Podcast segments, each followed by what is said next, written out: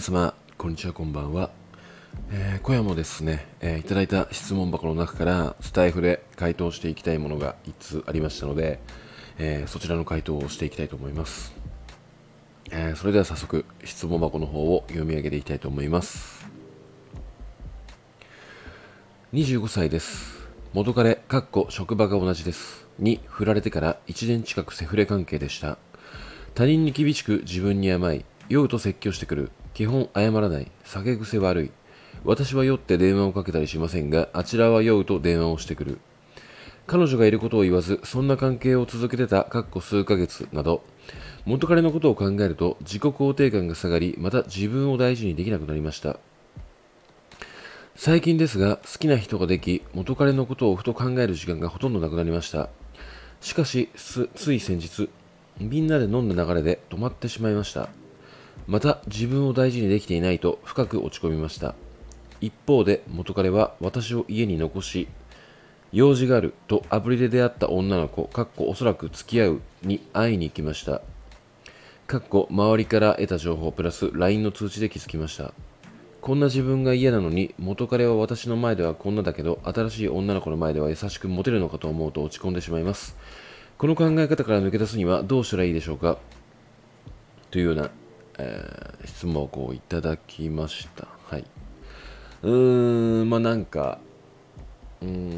んまあ共感できるというかその、まあ、まさに沼にはまっている方からのご相談なんですけどもまあ、自分も過去に、まあ、ものすごく、ま、好きな女性がいて結構沼ってた時期っていうのが、まあ、あったんですよね、うん、まあなんかそのなんていうのかな、まあ、付き合うか付き合わないかみたいなのを、まあ、ひたすら繰り返してしまっていたみたいな、まあ、そんな恋愛をしていたことがあって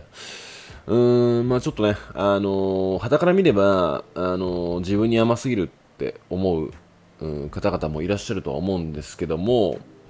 まあねその沼ってる状況の時に自分の力で抜け出すのって、うんまあ、なかなかきついものはあるんですよね。うん、うんまあ、ただここに関してまあ言えることなんですけども、うんまあ、一旦まあなんていうかなその彼のことが好きすぎてしょうがないっていう自分を一旦認めた方がいいんじゃないのかなってちょっと思っちゃいました。うん、なんかね、あのー、冒頭の方に、まあ、こんなクソみたいな要素がある、えー、男をに、うん、なんか振り回されている自分が、まあ、情けなくて嫌いっていう風な表現を、まあ、自己肯定感が下がりまた自分を大事にできなくなりましたっていう風に書いてるとは思うんですけどもまあ、結局は、まあ、そんなクソ要素があったとしてもやっぱり彼の価値あなたが見る、うん、魅力が勝ってしまっているっていうことは事実なんですよね結局は。うんでそれをまあ結局言語化するっていうことは、まあ、あなた自身からしても結構難しいことではあって。ただ好きっていう感情で突き動かされてしまっている。でも結局は、まあ、そこに反発してうんなんだろうな。まあ片思いというか、まあ、そういうことすらも、まあ、認めずにうんまあただただその自分を下げてしまっているっていう日常を繰り返していると思うんですよね。まあ、だから結局うん私は彼のことが好きなんだっていうことも明確に認識していないし、えー、なんていうのかな、まあ、そんな惨めな自分っていうことで自分をどんどん下げてしまっているからこそ、えー、ね、なんかその飲みに行ってそこでまた止まっちゃったという話。だからそのこんな私っていううんまあなんかそういうちょっと自暴自棄というかなんかそういうゾーンに埋まっちゃっているのかなって思っていて、うん、まあここに関してまあその過去の経験からしても言わせていただくとですねあのもう好きな感情ってやっぱり会えるってなってくるとなかなか抜け出せないんですよね。あの本当に。ここは。まあ、だから、まあ、自分もそうだったんですけど相手がすっかりすっぱりと切ってくれればいいものをまあねなんだかんだ言ってちょっと空いたら連絡が来るとか会えちゃうとかね。まあなんなら旅行にも行けちゃうとか。なんかそういうような距離感をずっと続けてしまうとなかなか手放せないしあの目の前にあるからこそあとちょっとで手を伸ばせばあ掴み取れる可能性があるみたいな感じで結構ダラダラいっちゃうんですよね。でも結局は自分で歯食いしばんなきゃいけない時が来ると。でそれが何なのかって言ったらもう自分から相手に合わないっていうもう選択なんですねそこは、まあ、だからその自分も相手から連絡が来る中で連絡先を断ち切ったしブロックもした。っていうことがあって。まあね結構辛かったんですけどまあ友達に恵まれていたというかね。うんまあその隙間っていうものはまあ結構すぐに埋まったものではあるんですけどもまあやっぱりその楽に沼から抜け出す方法っていうのはなくてどこかで心を鬼にして、まあ、自己肯定感が下がってるとかなんか自分に自信がないとか自分はダメだっていう感情も抜けにしてもう何にも考えずに相手の連絡先を消すっていうのとそのなんだろうな。まあ職場が一緒って書いてあるんで、まあ、顔を合わせたりする時もあるとは思うんですけども、まあ、完全にその自分の中で縁を切るっていうことをしていかないと、まあこれ永遠と続くんですよね、これって。だから、そのね、あの、先日みんなで飲んだ流れで止まってしまいましたって書いてあるんですけども、まあこっちから言わせたら、あの、まあなんで飲みに行ったんだっていう話になってきちゃうんですよね。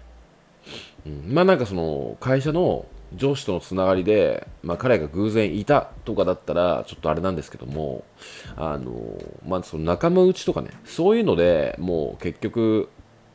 その元彼が参加してくるとかなってたとしたら行かないっていう選択肢心を鬼にして。そういうことをやっていかないと結局その何て言うのかな。自分のそのまあ、なんだろう判断の緩さというかね、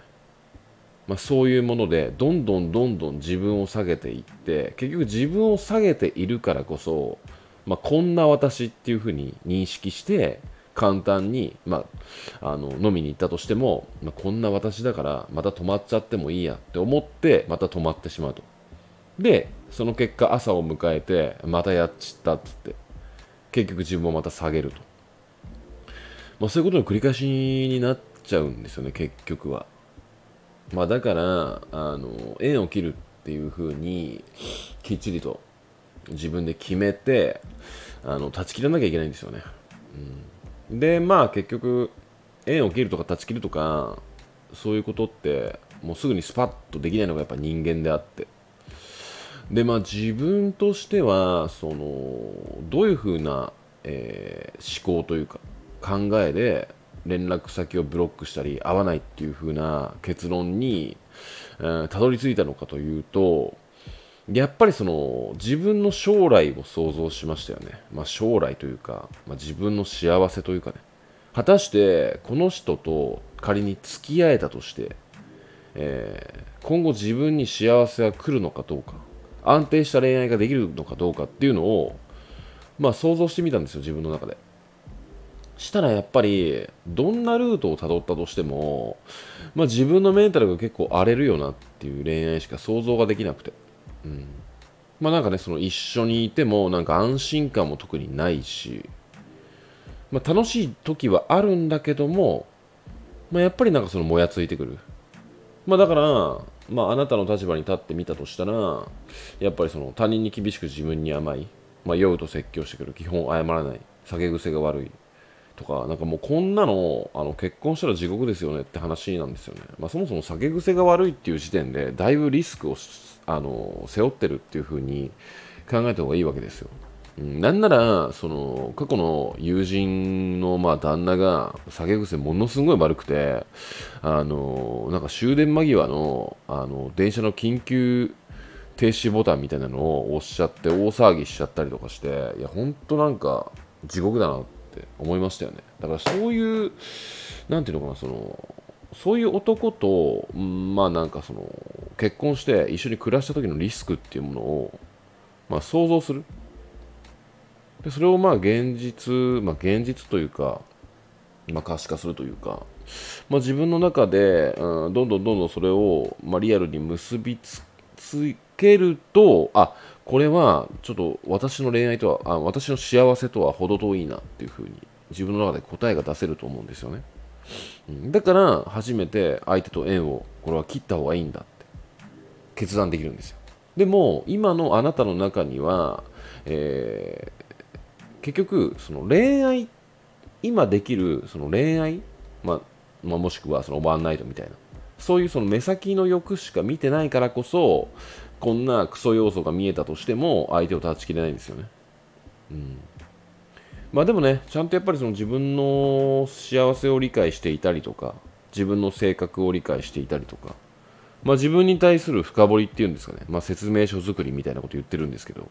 そういうことがちゃんとできる人って、こういうふうな、まあ、そのリスクみたいな部分を